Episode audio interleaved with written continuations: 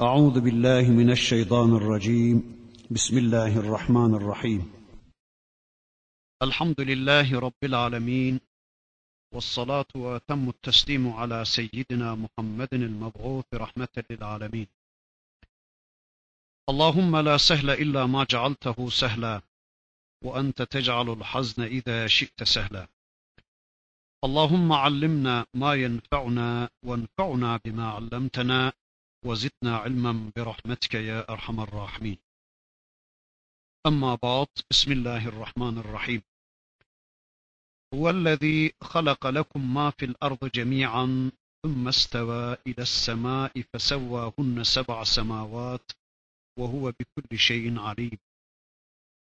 وإذ قال ربك للملائكة إني جاعل في الأرض خليفة. قالوا أتجعل فيها من يفسد فيها ويسفك الدماء ونحن نسبح بحمدك ونقدس لك قال إني أعلم ما لا تعلمون وعلم آدم الأسماء كلها ثم عرضهم على الملائكة فقال أنبئوني بأسماء هؤلاء إن كنتم صادقين. قالوا سبحانك. لا علم لنا إلا ما علمتنا إنك أنت العليم الحكيم. قال يا آدم أنبئهم بأسمائهم. فلما أنبأهم بأسمائهم قال ألم أقل لكم إني أعلم غيب السماوات والأرض وأعلم ما تبدون وما كنتم تكتمون. إلى آخره. صدق الله العظيم. Geçen dersimizde hatırlayacaksınız Bakara suresinin 29. ayetine kadar gelmiştik. Bu dersimizde de inşallah surenin 29. ayetinden itibaren geri kalan ayetleri tanımaya çalışacağız. Bakın bu bölümde Rabbimiz buyurur ki: "Vellezî halaka lekum mâ fil ardı cemî'a" Yerde olan şeylerin hepsini sizin için yaratan O'dur. O Allah ki yerde olan şeylerin hepsini sizin için yaratmış, sizin istifadenize sunmuştur. Yani kul olacağınız Allah yeryüzünü sizin için yaratmıştır. Dağları, taşları, tüm arzı size vermiştir. Sizler onunla cennet kazanasınız diye. Tüm mülk Allah'ındır. Sahip olduğunuz her şeyi size O vermiştir. İyi bir düşünün. Acaba bu hayat sizin midir? Nereden buldunuz bu hayatı? Babalarınızdan mı aldınız? Analarınız mı verdi? Yoksa laboratuvarlarda mı buldunuz? Yoksa şu hayatınızı, emeklerinizi gömdüğünüz dükkanlarınızda, sanayi çukurlarında mı buldunuz? Eğer bu hayat sizinse bir tek saniyesine bile söz geçiremiyorsunuz. Ağarmaya yüz tutmuş bir tek kılınızın rengini bile değiştirmeye gücünüz yetmiyor. Sizi gün be gün yaşlılığa ve ölüme sürükleyen şu zamanı bir saniye bile durduramıyorsunuz. Acıkmanızı engelleyemiyor, susamanızın önüne geçemiyorsunuz. Öyleyse hayır hayır, bu hayat sizin değildir. Onu size Allah vermiştir. Bunu hiçbir zaman hatırınızdan çıkarmayın buyurduktan sonra Rabbimiz bakın şöyle diyor. ثُمَّ اسْتَوَى إِلَى السَّمَاءِ فَسَوَّاهُنَّ سَبْعَ سَمَاوَاتٍ Sonra o Allah gökyüzüne yönelerek gökleri de yedi kat halinde nizama koyuvermiştir. Sonra semaya yönelmiştir Allah. Semaya dönmüş ve semayı ele almış ve onu yedi kat olarak düzenlemiştir. Veya ayeti kerimenin bir başka manası da şöyledir. Çok sema vardı da onun yedisini bizim için düzenlemiştir Allah. Yani sadece bu yedi kat sema değil, daha çok sema vardı da bunlardan yedisini Allah bizim için düzenlemiştir. Kıyametin kopuşuyla işte bu yedi semanın düzeni bozulacaktır. Diğerlerini Tabi bilmiyoruz, bilemiyoruz. Ve huve bi kulli şeyin alim. O her şeyi bilendir. Her konuda bilgi sahibi olandır ve her şeyi bilendir Allah. Buraya kadar anlatılan ayetlerde insanın Allah'a itaati isteniyor. Çünkü o Allah tek yaratıcıdır. Hikmet sahibi, hüküm ve hakimiyet sahibidir. İlmiyle hikmetiyle bütün bu kainatı yaratan, sonra da her şeyi hakimiyeti altına alan Allah'tır. Ölümü ve hayatı belirleyen O'dur. Dünyanın da, insanın da ve insanın sahip olduğu şeylerin de sahibi O'dur. İşte Bakara suresinde buraya kadar anlatılan ayetlerde bunlar anlatıldı.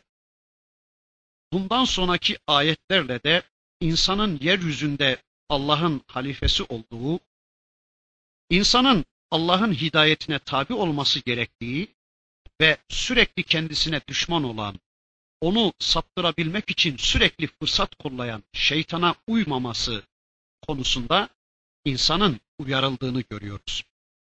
Bakın bundan sonraki ayetlerinde Rabbimiz şöyle buyuruyor.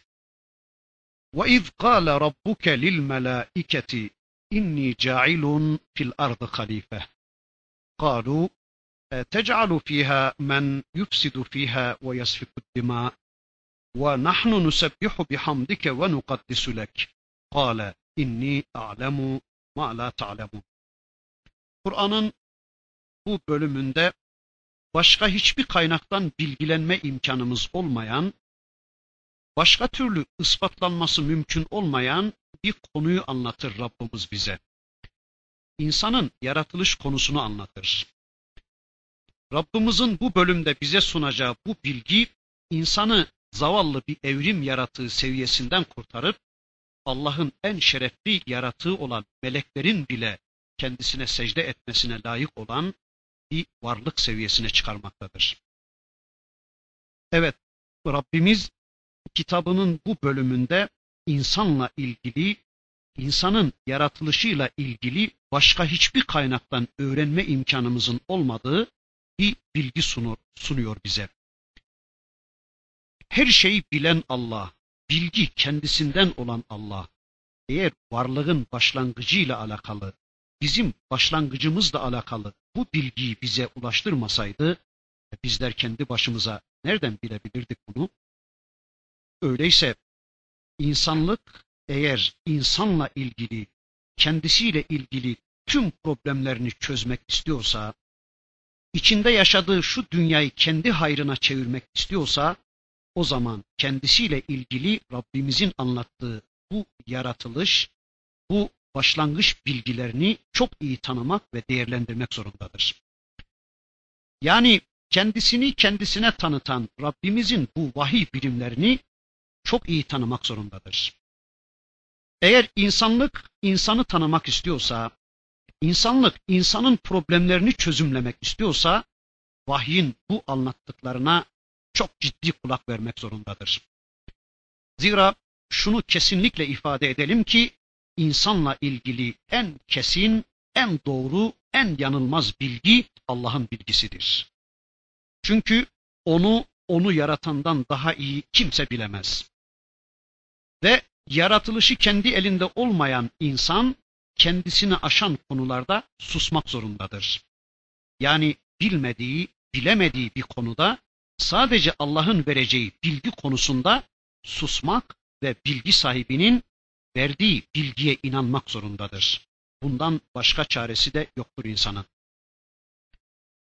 Bakın Rabbimiz buyurur ki: "Ve iz kâle rabbuke lil melâiketi." Hatırla ki Rab, Rabbin meleklere şöyle demişti.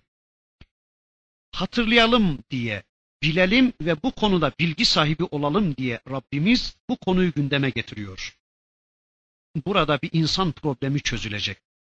Burada bir insan problemine muttali kılınacağız. Rabbimiz bizi bir insan problemine muttali kılacak. Ama dikkat ederseniz bu problemin çözümü Rab ile başlıyor. Ve iz kâle rabbuk.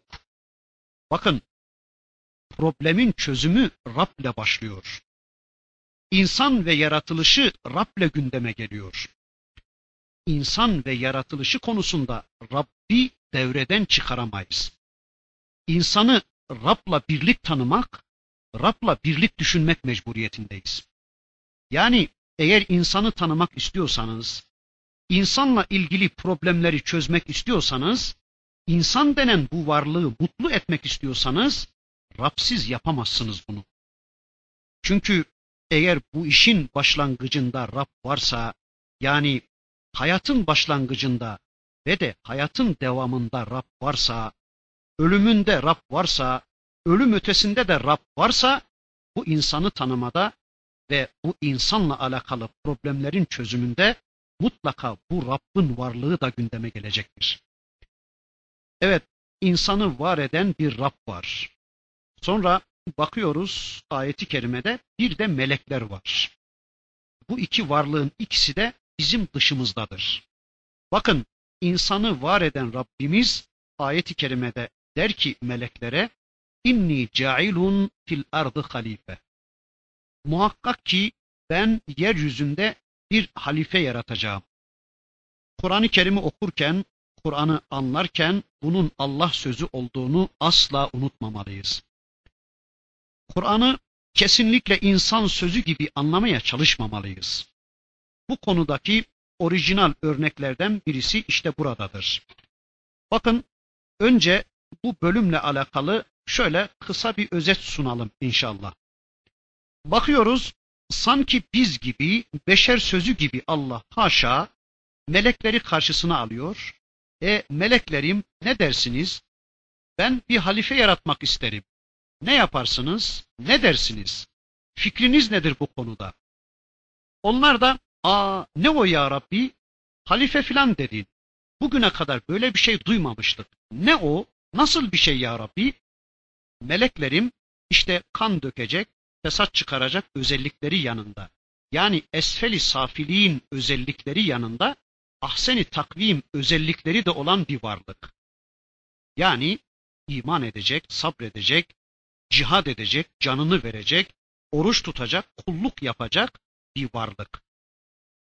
E tamam ya Rabbi bu ikinci özelliklerini anladık da ama bu birinci özellikleri de ne olacak?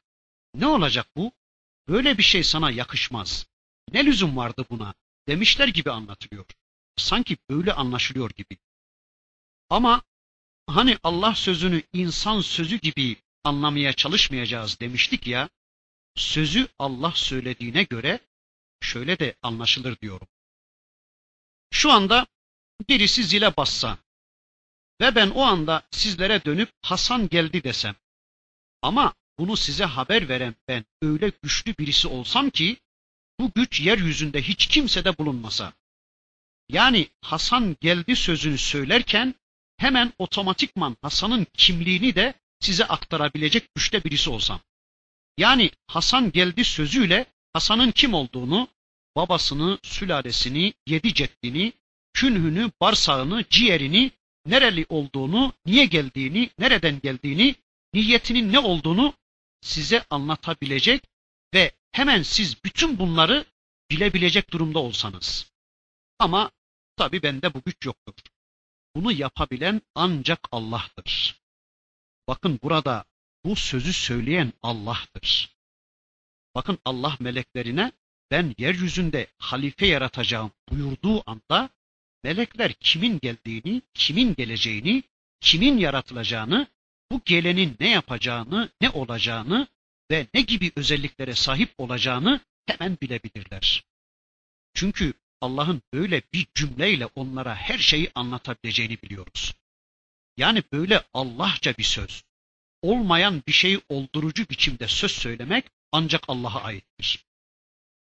Bunun bir tane örneğini yaşadık yeryüzünde. Resulullah Efendimiz okur yazar değildi de oku dedi Allah. O oku deyince hemen Allah'ın Resulü okur verdi. Tekvini irade diyoruz buna. Yani olmayan şeyin var edilmesi biçiminde, olmayan şeyin var kılınması biçiminde bir harekettir veya bir sözdür. Hani Kur'an'ın ifadesiyle söyleyelim bunu. Kun feyekun. Ol dedi mi Allah hemen anında olu verecektir. İşte böyle Cenab-ı Hak ben halife yaratacağım dedi mi melekler onun baştan sona ne olduğunu, insan olduğunu ve halife olarak yaratılacak bu insanın hangi özelliklere e, sahip olduğunu hemen anlayabilir. Peki acaba birinci şekilde anlamak caiz mi? Bu konuda diyoruz ki Kur'an'ın anlatım modeline göre birinci şekilde anlamak da caizdir. Ama Allah'a caiz değildir. Çünkü Allah'ın meleklerle istişare etmesini kesinlikle düşünemeyiz. Bu yöntem Cenab-ı Hakk'ın meseleyi bir diyalog yoluyla anlatma yöntemidir. Bu tür anlatım daha kolay, daha kestirme yoldan kavratmayı sağlayan bir anlatımdır. Bakın bu yöntemi Kur'an'ın başka yerlerinde de görüyoruz. Mesela cansız varlıklarla tıpkı buna benzer bir diyalogdan bahseder Rabbimiz Fussilet suresinde. Bakın buyurur ki: "Thumma isteva ile's semai ve hiye dukanun فَقَالَ لَهَا وَلِلْأَرْضِ ائْتِيَا طَوْعًا اَوْ كَرْهًا قَالَتَا اَتَيْنَا طَائِعِينَ Sonra duman halinde bulunan semaya yöneldi Allah, ona ve yeryüzüne buyurdu ki, isteyerek veya istemeyerek gelin dedi. Onlar da eteyna ta'i'in, isteyerek geldik ya Rabbi dediler. Orada bir diyalogdan söz eder Rabbimiz. Yani sema ile arz ile kendi arasında gerçekleştirilen bir diyalogdan söz eder. Burada da böyle işte meleklerle bir diyalogdan söz ediliyor. Şimdi acaba bu diyaloğu nasıl anlayacağız? Acaba gerçekten Allah bu halife yaratma konusunda meleklerle istişare mi ediyor? Yani bu konuyu onlara danışıyor muydu acaba Allah? Yoksa bu halife yaratma konusunu onlara haber vermek miydi? Bu diyaloğun manası. Sorunun birinci şıkkını reddetmek gerektiğine inanıyoruz. Çünkü istişare yani danışmak bilgi eksikliğinden kaynaklanır. Benim bir konuda bilgim kıtsa, bilgim eksikse benden bir adım ileride bilgi sahibi olan birine gider, onunla o konuyu istişare ederim, ona danışırım. Ama Allah için böyle bir şey caiz değildir. Çünkü bilgi kendisinden olan Allah, bilginin kaynağı olan Allah, mutlak bilen ve yanılmayan Allah böyle bir konuda e, meleklerle kesinlikle istişare etmez diyoruz. Yok eğer bu diyaloğun maksadı Adem'i yaratmak istediğini meleklere haber vermekse e, o zaman meleklerin buna itirazını nasıl anlayacağız? Çünkü biz biliyoruz ki meleklerin Allah'a itiraz hakları yoktur meleklerin Allah'a itiraz haklarının olmadığını Kur'an-ı Kerim'den öğreniyoruz. Bakın Tahrim suresinde Rabbimiz bu hususu şöyle anlatır. La Allah ma emarahum ve yef'alun ma yu'merun. Allah kendilerine ne emrettiyse ona isyan etmezler, edemezler. Emredildikleri şeyi yaparlar. Öyleyse Kur'an anlatıyor ki meleklerin Allah'a itiraz hakkı yoktur. Meleklerin Allah'a akıl vermeye hakları yoktur. Meleklerin Allah'a isyan etmeye hiç hakları yoktur.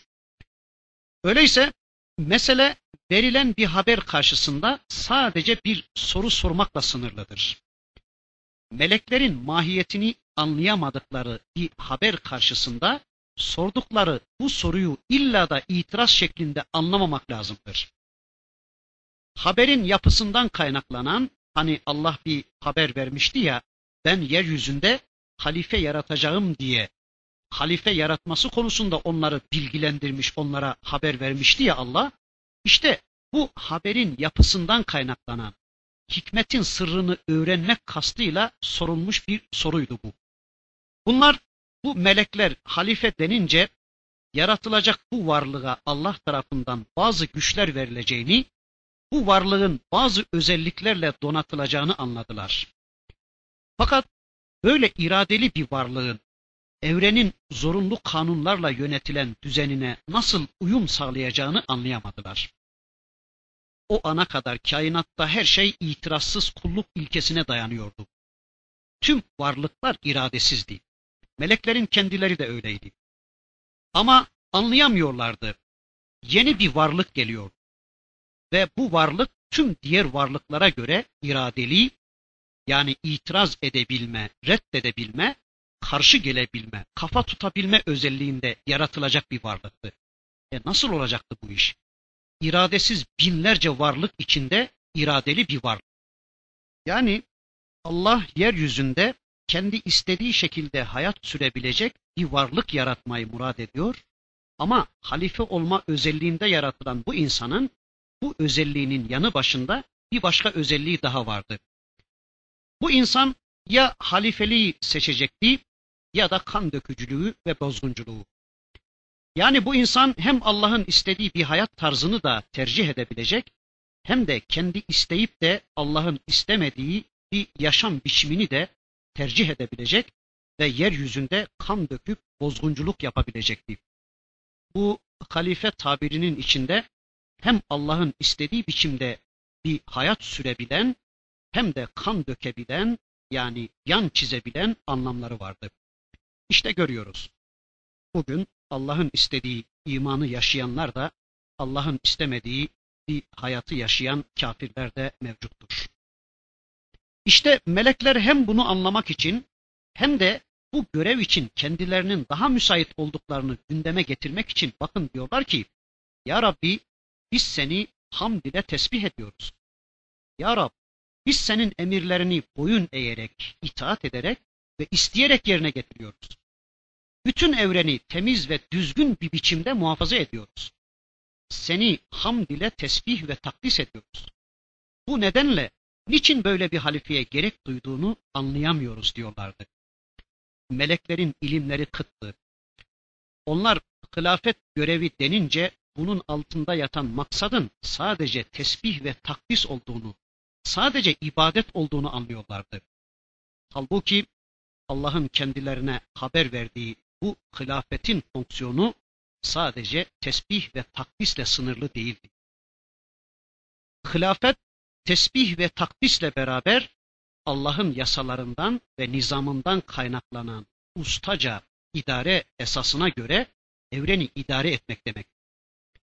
Yani idareye, korunmaya ve tedbire muhtaç olan yeryüzündeki sosyal hayatı Allah'ın belirlediği sistemin ilkelerine göre idare etmektir hilafet. İşte halife olarak yaratılan insan Allah'ın kendisine bahşettiği bu güçle, bu bilgiyle etrafını kuşatan varlıkları tanıyabilecek ve yine Allah'ın kendisine verdiği akıl gücüyle iyilik ve kötülüğü, salah ve fesadı kavrayabilecek, karşılaştığı olayları birbirleriyle kıyas ederek hayatın problemlerine çözümler getirebilecekti.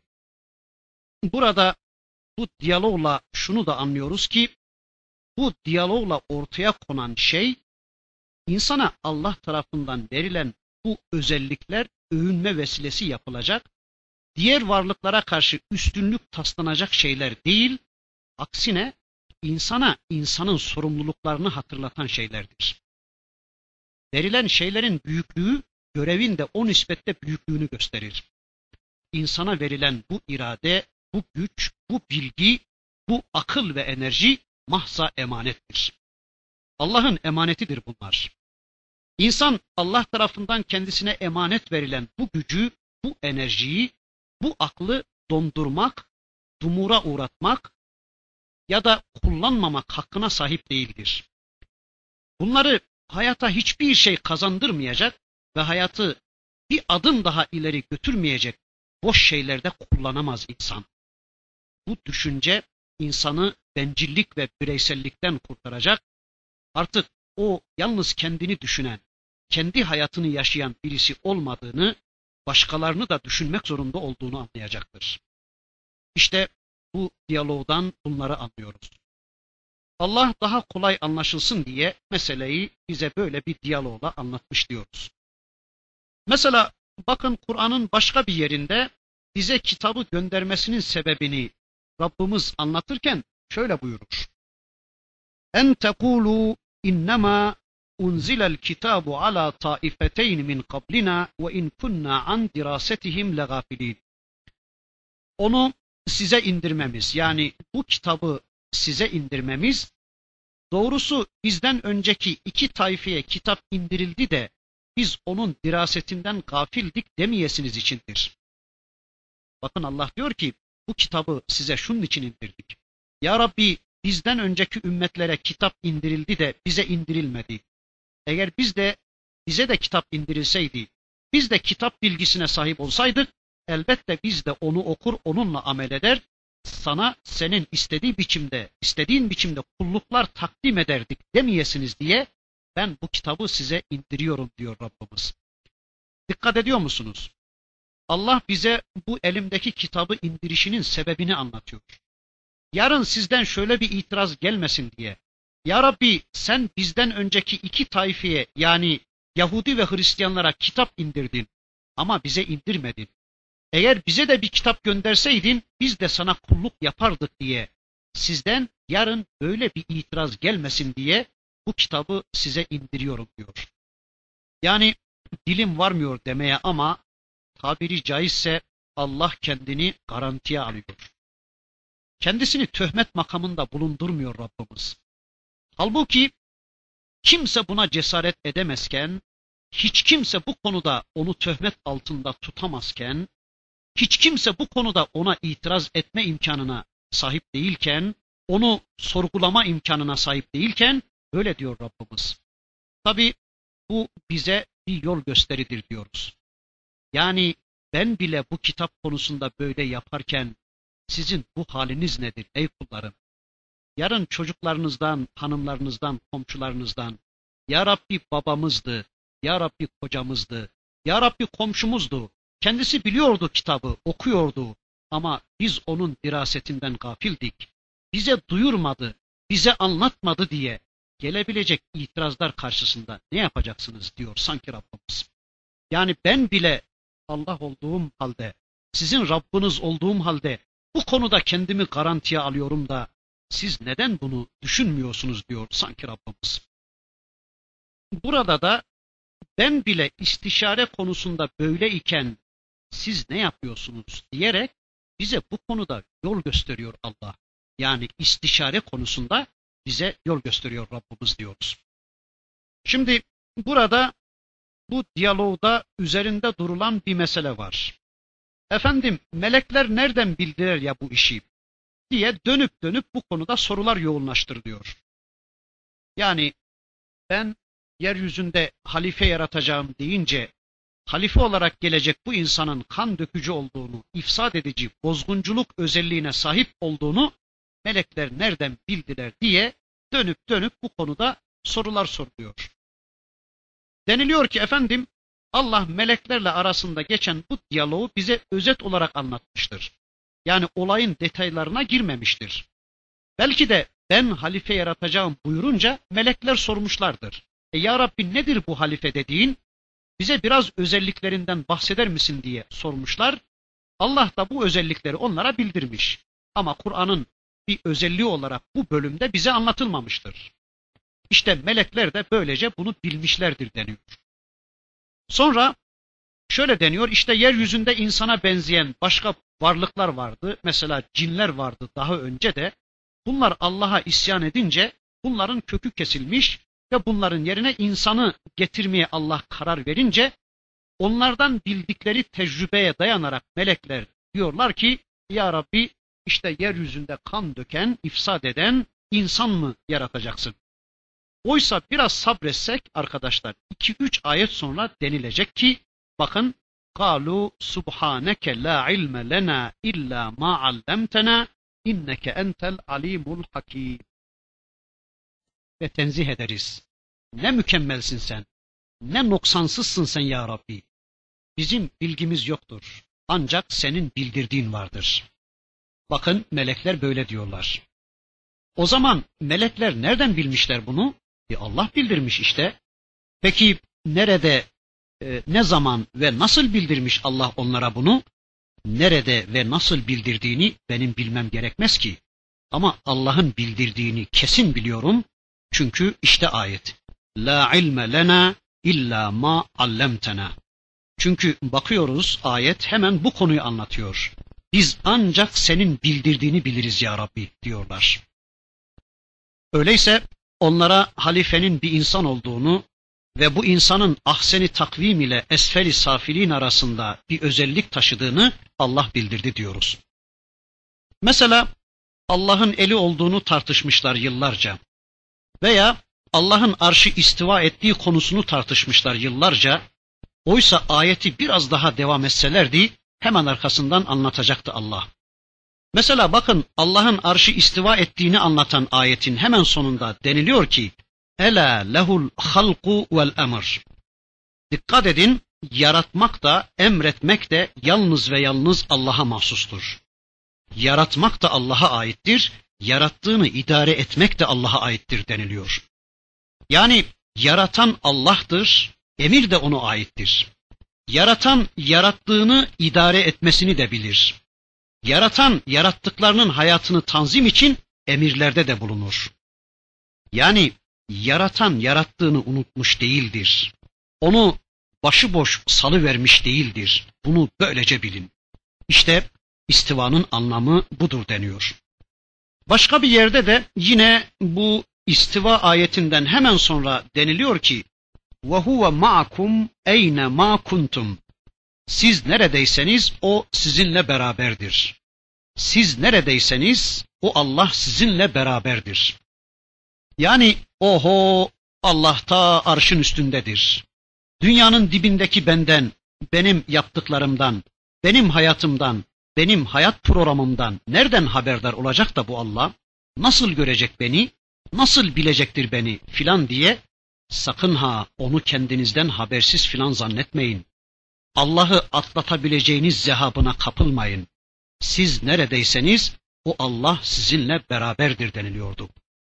Yani eğer Kur'an'ı Kur'an olarak düşünür, Kur'an'ı Kur'an bütünlüğü içinde düşünür ve gelecek açıklamalarla bütünleştirmeye çalışırsak, yani biraz sabırlı davranırsak o zaman herhalde mana biraz daha kolay anlaşılacaktır diyoruz.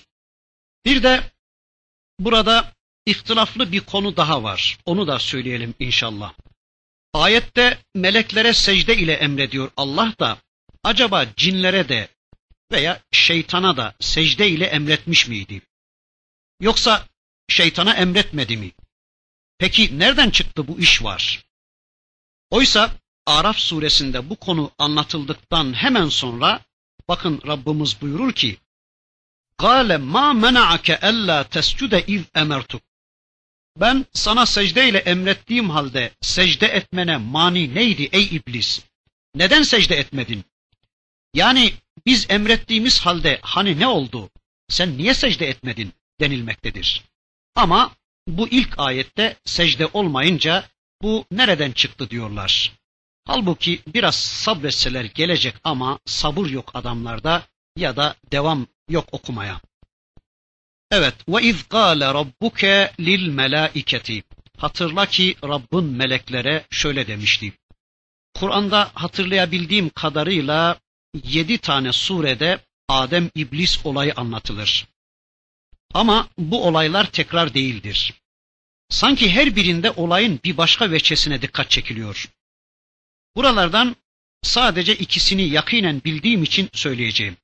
Bir Bakara suresinde var işte okuduğumuz bu ayetler. Bir de Araf suresinde var. Bakara suresinde benim halife olma özelliğim anlatılırken ben Hazreti Adem şahsında anlatılıyorum.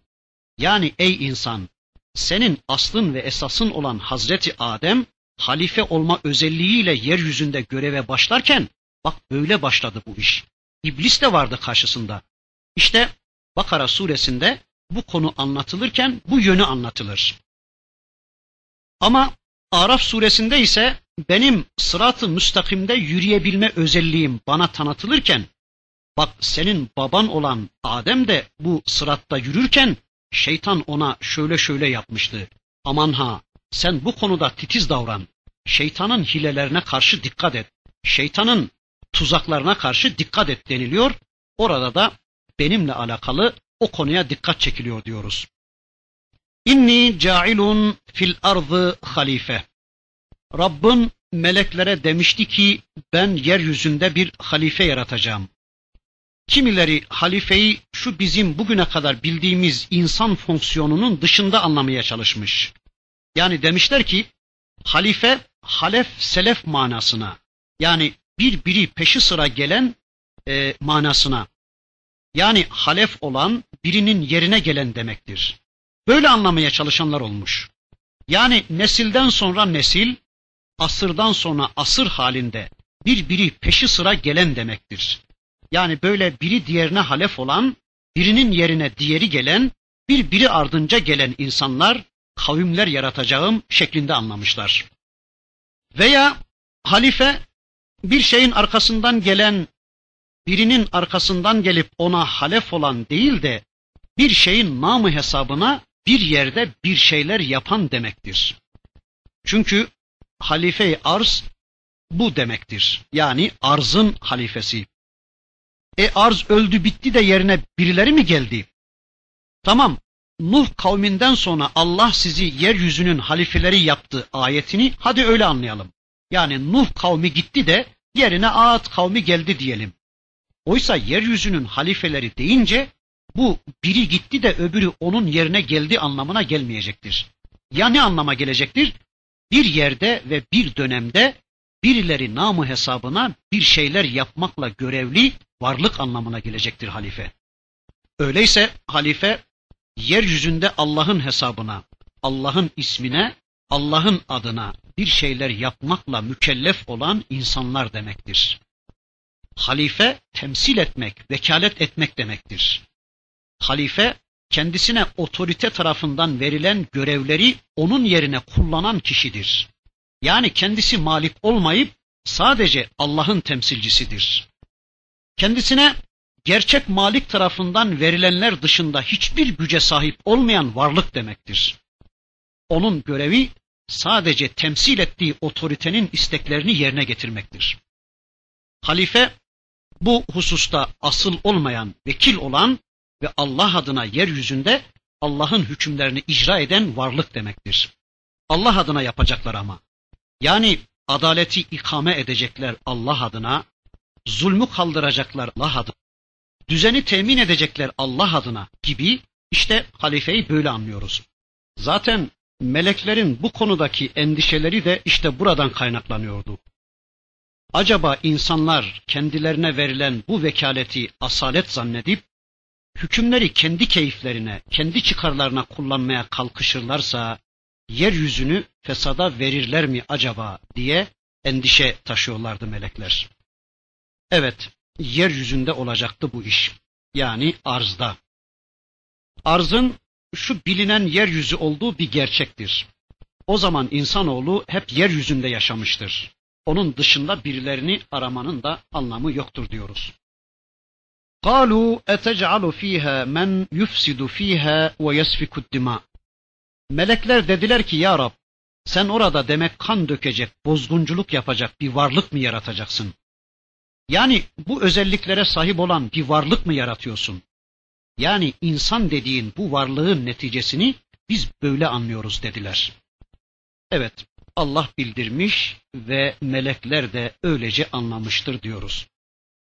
Kimileri de melekler halife kelimesinin anlamından bunu çıkarmışlardır diyorlar. Halife hükmetme, hüküm verme konusunda Allah'a vekil olduğundan hakime yani kadıya ancak bir niza söz konusu olduğu zaman birbirlerine zulmettikleri zaman ihtiyaç duyulacaktı ya işte kelimenin muhtevasından bunu çıkarmışlar diyorlar. Ama Allah bunu onlara nasıl bildirdiğini anlatmadığına göre bize de bunu bilmek gerekmez diyoruz.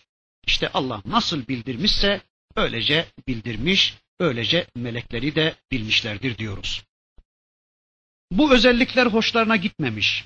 Yani Allah'ın insana verdiği bu özellikler meleklerin hoşlarına gitmemiş ama Allah'a itiraz da etmemişler. Çünkü ayeti kerimeyi demin okudum. Allah melekleri bize tanıtırken onların kesinlikle kendisine isyan edemeyeceğini, kendisine akıl vermeye kalkmayacaklarını bize anlatmıştı. Meleğin karakteridir bu.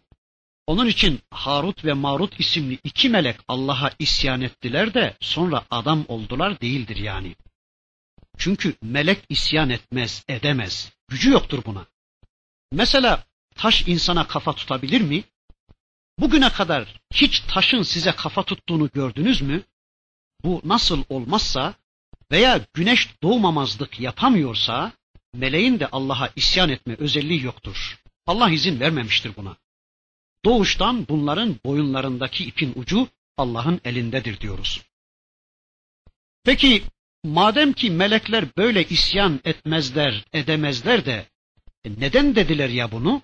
Yani nasıl diyebildiler ya bunu Allah'a?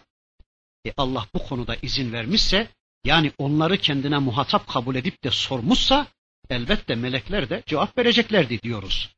Yani kafalarına takılan, anlayamadıkları bölümün hikmetini sorabileceklerdi diyoruz. Süddi gibi kimileri bu diyalogla Allah meleklere danıştı. Bu konuda onlarla istişare etti filan demeye çalışmışlar. Ama daha önce de dediğimiz gibi istişare bir konuda sıhhatli bilgi eksikliğinden kaynaklandığından böyle bir nakısayı Allah'a izafe edemeyeceğimizden Allah meleklere danıştı demek yerine onlara haber verdi demeyi daha münasip görüyoruz. Ama Allah'ın meleklere neden bunu duyurduğunu bilmiyoruz. Yani Allah niçin gerek duydu buna? Neden bunu meleklere haber verdi? Bunu bilmiyoruz. Belki de ya böyle bir haber verişte hem meleklerin hem de insanın konumu, hem meleklerin hem de insanın görevleri ve sorumlulukları belirleniyordu veya böylece meleklere meydan okunmak istenmişti veya onların bilgilerinin de sınırlı olduğunu anlatmak istemişti Rabbimiz veya acizliklerini ortaya koymak istemişti veya mahza hilafetin boyutları ortaya konularak buna gücü yetecek varlığın melek değil de bu işe hazır yaratılan insan olduğu işte vurgulan, vurgulanmak istenmiştir diyoruz. Veya arkadaşlar insana verilen şeref, üstünlükler ve buna oranla da sorumlulukları anlatılmak istenmiştir diyoruz Allahu alem. Melekler diyorlar ki ya Rabbi sen böyle birini mi yaratacaksın? Halbuki ve nahnu nusebbihu bihamdike ve nukaddisu lek. Halbuki biz seni hamdinle tesbih ve noksan sıfatlardan tenzih edip duruyoruz. Tesbih, Allah'ı Allah'ın kendisini tanıttığı gibi tanımak ve öylece inanmak demektir. Melekler diyorlar ki bakın ya Rabbi sen kendini bize nasıl tanıtmışsan, kendini bize hangi sıfatlarla muttasıf ve hangi sıfatlardan münezzeh olarak tanıtmışsan seni öylece tanıyor ve sana öylece iman ediyoruz. Ya Rabbi sen kendini nasıl takdis edip kutsamamızı emretmişsen seni öylece takdis ediyoruz, seni öylece kutsuyoruz dediler. Bir de belki onlar bu işin illetini bununla da anlamış olabilirler. Yani dediler ki ya Rabbi sen hamde layıksın. Hiç kimse seni hamd etmese de sen kendi kendine hamidsin ya Rabbi. Kendi kendini hamd edensin sen ya Rabbi hamde övgüye layık olansın. Yani sen kendi kendini övensin ya Rabbi. Fakat biz de seni hamd ile tesbih edip duruyoruz. Mukaddes biliyoruz seni. Yoksa, yoksa bunun için miydi ya Rabbi? Yoksa, yoksa ya Rabbi, biz bu hamd işini, biz bu tesbih işini beceremedik de ondan mı bu insanı yaratıyorsun ya Rabbi? Yoksa biz bu işi beceremedik mi ya Rabbi diye mahcup olup bel büküyorlar, utanıyorlar ve böylece af dileme ve dilenme pozisyonuna giriyorlar dersek o zaman mana biraz daha hoş oluyor yani. Gerçi buna hiç dikkat çekilmemiş ama Allah affetsin yanılıyorsam bu mana meleklerin kulluğuna biraz daha münasip geliyor gibi. Yani arzu kulluk eğliyorlar, arzu ubudiyette bulunuyorlar. Ya Rabbi ne dersin, nasıl istersin? Yoksa yoksa beceremedik mi bu işi? Biz seni hamd ile tesbih ettiğimizi zannediyorduk. Biz bu işi becerdiğimizi zannediyorduk. Yoksa yoksa beceremedik mi ya Rabbi? Yoksa bu hamd ve tesbih işinde bir kusur mu işledik ya Rabbi diyerek özür diliyorlar, affedilmelerini beyan ediyorlar. Bu aynı zamanda bizim için de çok uygun ve örnek almamız gereken bir manadır. Onlar böyle deyince Cenab-ı Hak da onların bu cevapları karşısında buyurdu ki Kale inni a'lemu ma la ta'lemun. Hayır hayır öyle değil mesele. İş sizin bildiğiniz gibi değil. Siz bilmiyorsunuz ben biliyorum. İnni a'lemu ma la ta'lemun. Siz bilemediniz. Mesele öyle değil. Siz bilmiyorsunuz ben biliyorum buyurdu. Yani yanlış anladınız. Ben bu insanı onun için yaratmıyorum. Siz bilmediniz, bilemediniz. işin aslı o değildi, ondan dolayı değildi, mesele o değildi ama sizin bunu bilmeniz de mümkün değildi zaten e, buyurarak Rabbimiz e, onların o mahcubiyetini bu şekilde yok ediyor. Peki o zaman hatırımıza şöyle bir soru geliyor. Allah önceden bunu biliyordu. Yani meleklerin bilgilerinin sınırlı olduğunu, bunu bilmediklerini, bilemediklerini Allah önceden biliyordu da. E madem melekler bilmeyecek, bilemeyeceklerdi de o zaman niye haber edildi bu meleklere acaba? Bunun sebebini bilmiyoruz da bu konuda bildiğimiz bir şey var. Allahu alem insan meleklerle doğrudan ilgili bir varlık da ondan meleklerle böyle bir diyalog kuruluyor diyoruz. Yani bakıyoruz sonunda insan denen bu varlığa meleklerin secde etmesi de emredilecekti. Belki de şeytanın yarın yaptığını, yapacağını yapmasınlar diye şimdiden ruhen Allah melekleri bu işe hazırlıyordu. Evet Allah biliyor böyle bir şey olacak. Allah o insana secde ile emredecek. Zaten buna itiraz edemeyecekler bu melekler ama böyle rahat rahat secde etsinler diye Allah onları şimdiden bu işe hazırlıyordu. Anlamı çıkar buradan. Tabi Allahu alem diyoruz. Peki biz ne anlayacağız bundan? Yani bize ne diyor bu ayetler? Bu ayetler bize şunu diyor. Biz de Rabbimizin bize haber verdiği şeylere onların hikmetini anlamasak da bilmesek de inanalım. Rabbimizin bize haber verdiği şeylere gönül huzuruyla katlanalım. Kulluk yolunda başımıza şunlar şunlar gelebilecek katlanalım. Şöyle şöyle bir derdimiz olabilecek katlanalım. Şunlar şunlarla imtihan olabileceğiz. Secde istenecek, namaz istenecek, tesettür istenecek, savaşla, kıtlıkla, açlıkla, toklukla imtihan olunacağız. Bütün bunlarla karşı karşıya gelince tamam ya Rabbi, anladım ya Rabbi, kabul ya Rabbi diye biz de secde edelim. Biz de boyun büküp emre inkıyatta bulunalım inşallah. İşte anlayabildiğimiz kadarıyla bu ayetler bize de bunları söylüyor.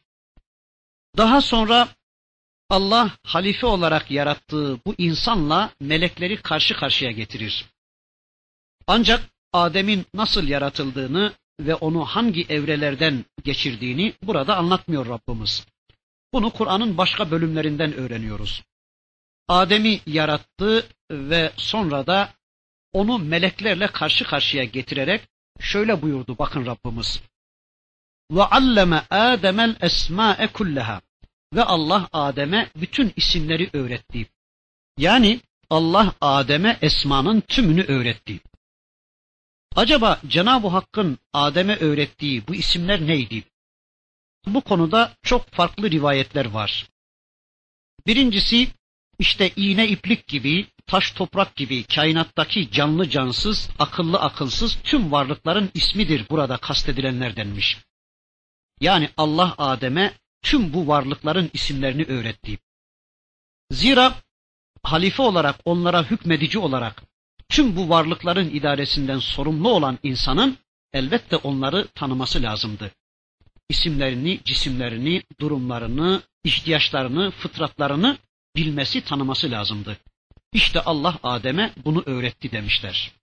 İkincisi, Taberi buradaki Allah'ın ona öğrettiği isimlerden kasıt meleklerin isimleridir demiş. Yani Allah Adem'e tüm meleklerin isimlerini öğretmiştir. Üçüncüsü veya kimileri bu isimlerden kasıt Adem'in gelecek neslinin yani zürriyetlerinin isimleridir demişler. Yani kıyamete kadar Adem'in sulbünden gelecek tüm evlatlarının, tüm torunlarının isimlerini Allah Adem'e öğretmiştir demişler. Dördüncüsü bazıları da bundan kastın konuşma yani hitap edebilmeyi Allah Adem'e öğretti demişler. Yani bu öğretilen lisandır demişler. İnsanın dışındaki mahlukatın tamamı bu lisandan mahrumdur. Konuşabilen, meramını anlatabilen, beyan gücüne sahip olan varlık sadece insandır. Beşincisi veya kimileri de varlıklara isim verme yetkisini Allah ona öğretti şeklinde anlamışlar bunu. Yani ad koyma özelliğini vermiştir Allah Adem'e. Buradan anlıyoruz ki dillerin çıkışı konusunda bilgi kaynağı vahiydir. Vahiy kaşkınları derler ki işte efendim ilk insanlar hiçbir şey bilmiyorlardı. İlk insanların konuşup anlaşma yetenekleri de yoktu filan. Halbuki kitabımızdan öğreniyoruz ki varlığın daha ilk başlangıcında Rabbimiz Hazreti Adem'e konuşma yeteneği vermiş, varlıklara isim koyma özelliğiyle birlikte eşyayı ona tanıtmıştır. Tabi dil teorisinin saçmalığı da ortaya çıkıveriyor buradan. Teorinin saçmalığına bakın hele. İşte efendim diller şöyle gelişmiştir. Eşyanın isimleri şöyle verilmiştir. Mesela ağaç etrafında toplanan insanlar tartışmaya başlamışlar. Acaba buna ne desek diye. Acaba pencere mi desek, tuğla mı desek, yoksa Adana mı desek, bülbül yuvası veya keçi tiftiği mi desek. Böyle bir hafta on gün tartışma sürerken biri demiş ki birinin ağzından ağaç sözü çıkıvermiş. Hah demişler tamam bulundu bulundu. Bunun adı ağaçtır yazın demişler. Bu mümkün değildir. Sonra işte aslanın inine gitmişler. İki saat kadar aslanın başında tartışmışlar. Zavallı iki saat kadar başında yapılan tartışmayı sabırla dinlemiş. Acaba buna tüfek mi desek, börek mi desek, yoksa at çulu mu desek diye tartışma sürerken en sonunda aslanın sabrı tükenir, dayanamayarak kesin lan gürültüyü der. Benim adım aslandır der. Ve onun adını da böylece insanlar koyarlar. Bu da mümkün değil. Yani bakın madde planında ben sizlere bunun ağaç olduğunu söyleyebilirim, anlatabilirim. Bu ağaçtır derim tamam. Siz de ağacı anlarsınız. Kolaydır bu.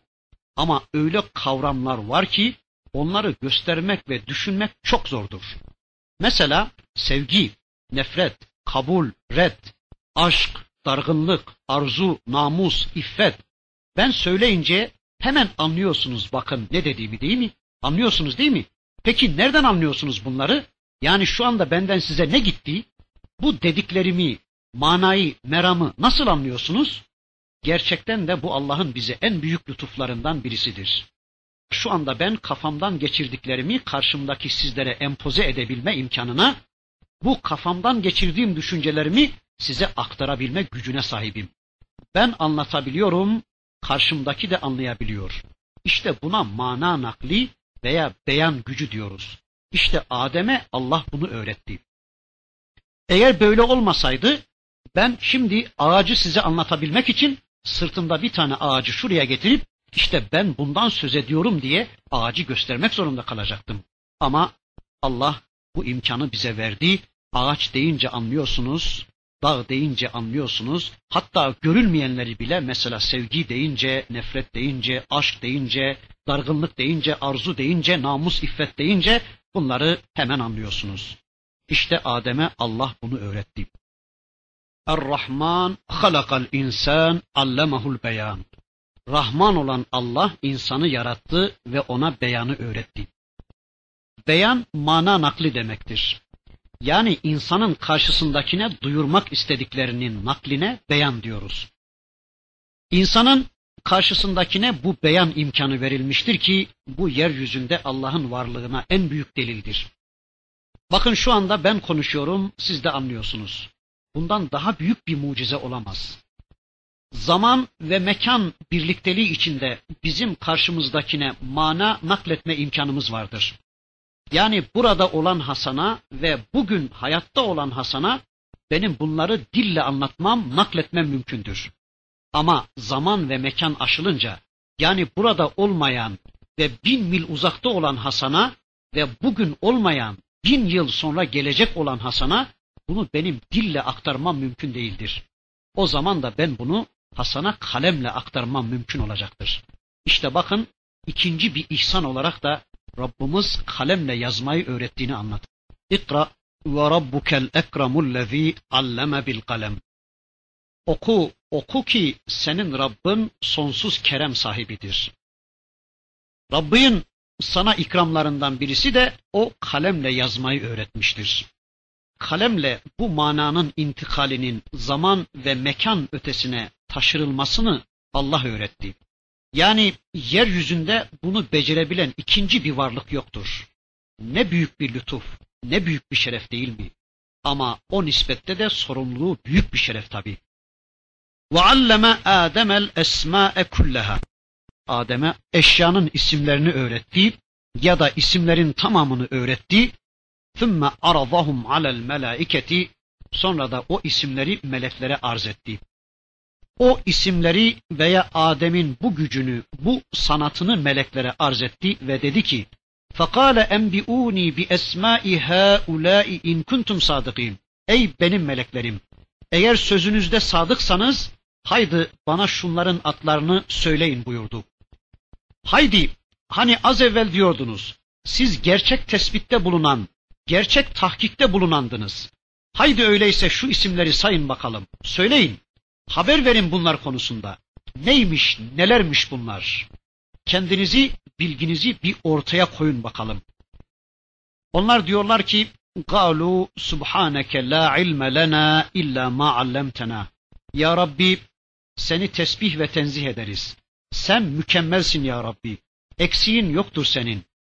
Bizim bilgimiz yoktur ancak senin öğrettiğin vardır ya Rabbi. İnneke entel alimul hakim. Muhakkak ki her şeyi bilen, hakim ancak sensin ya Rabbi. Muhakkak ki sen en bilen, en yerli yerince bilensin ya Rabbi. Tam bilensin ya Rabbi. Bilgisi tam olansın. Bilgisi değişmeyensin. Aa bunu ben mi yaptım? Eyvah!